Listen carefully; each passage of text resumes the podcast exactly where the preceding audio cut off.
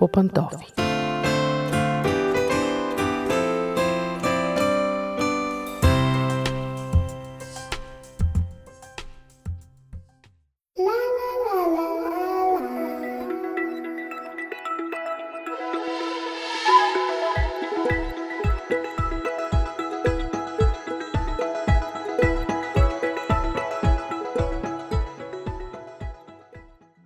Здравейте, уважаеми слушатели! Аз съм Мира, обуваме пантофите и започваме да си говорим за това, което се случва вкъщи.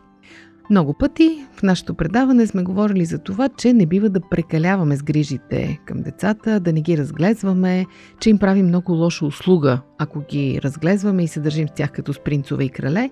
Но големият въпрос е как да разберем, че го правим. Как да разберем, че прекаляваме с грижите по детето. Всеки родител казва, аз не прекалявам, аз се грижа така, че то да се чувства обичано и обгрижено. В същото време обаче е напълно възможно този прекрасен и съвестен родител да е прекрачил границата и да разглезил детето си.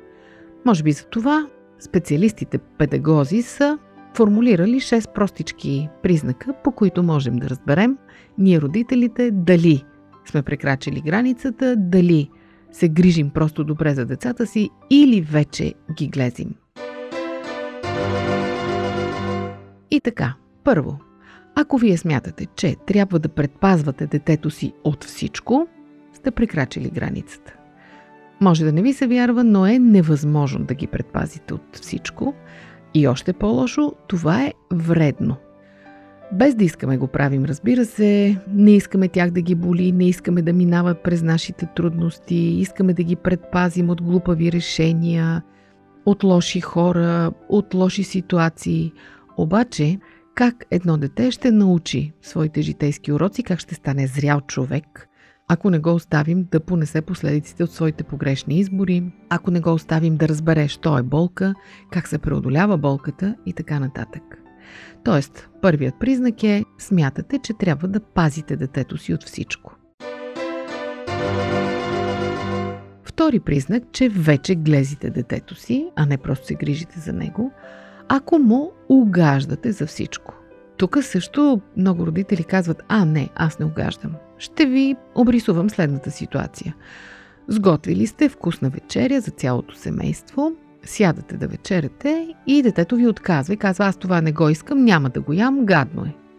А ако вие скочите да му сготвите нещо друго или да му направите сандвич или въобще да направите това, което той иска, е, вече го глезите.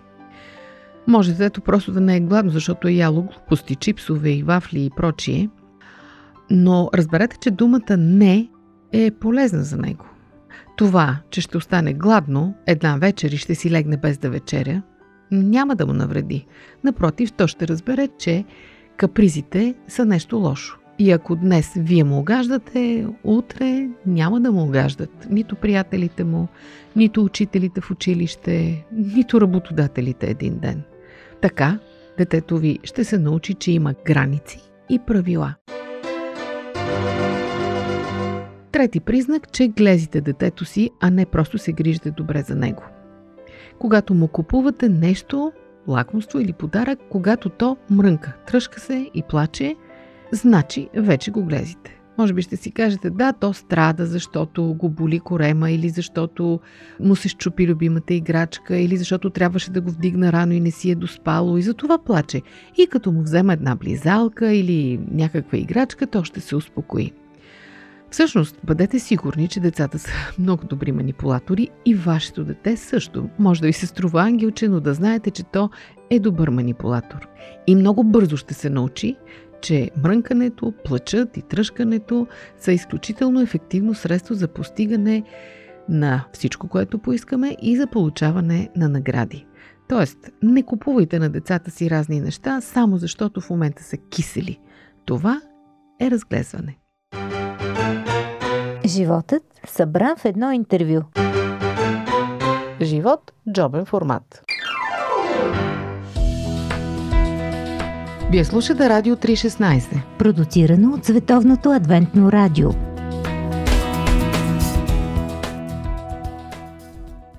Ако вие не позволявате на никого да критикува детето ви или да го нагробява, значи вече сте влезли в фазата на разглезване. Разбира се, никога не бива да позволявате грубо отношение, злоупотреба с детето ви. Не, в никакъв случай. Много съм далеч от тази мисъл. И ако някой възрастен или друго дете прекрачи границата и му причини болка, естествено, че ще го защитите. Но всяко малко спречкване на детската площадка с другите деца не е повод да се втурнете, да го разтървавате, да го защитавате, да нападате майката на другото дете. Оставете детето ви само да си разреши конфликтите и ако вашите наблюдения са, че то не се справя по добрия начин, говорете с него, обяснете му как трябва да постъпи следващия път, подпомагайте го, но в никакъв случай не разрешавайте конфликтите му вместо него не му давайте повод да си мисли, че никой няма право да го критикува. Напротив, учителите му имат право да го критикуват.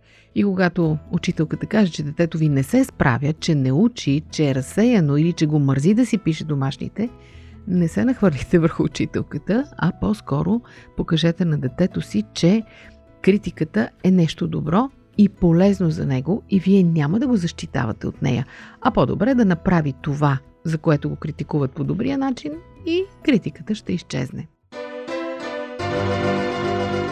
Друг признак, че глезите детето си, а не просто се грижите за него е, ако го отменяте в задълженията му, след като то откаже да ги изпълни.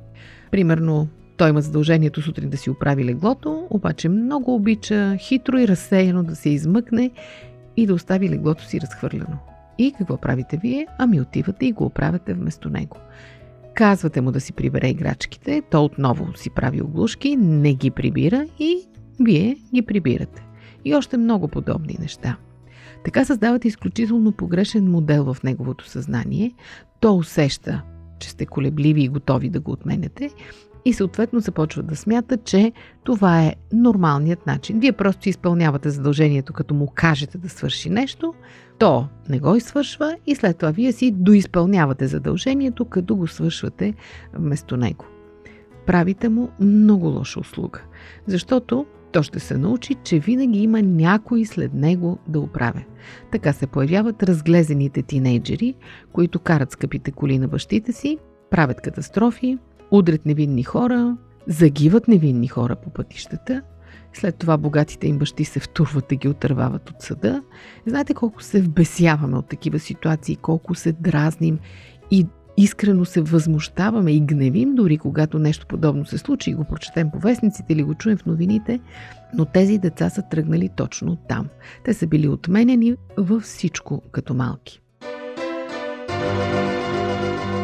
И накрая, още един признак, че вече сте прекрачили границата е, ако не ви се иска да се разделяте с детето си. Разбира се, че всяка майка обича да е с детето си, не и се иска да се откъсва от него, но ако ви искрено страдате само за това, че то няколко часа е отишло при баба, или е на детска градина, или е някъде на урок, или е с приятелчета и постоянно го търсите, обаждате се по 10 пъти по телефона да питате как е и нямате търпение то да се прибере, значи има вече нещо, което е в повече. Ако го правите, много рискувате неговата самостоятелност в бъдеще.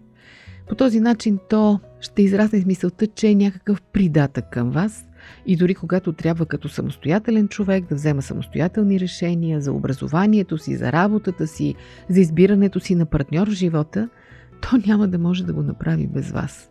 А това ще бъде пагубно за бъдещето му.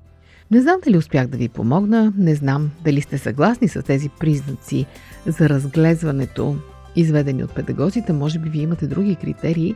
Ще се радваме да ги видим в нашата фейсбук страница или в нашия сайт, ако споделите с нас. Очакваме ви.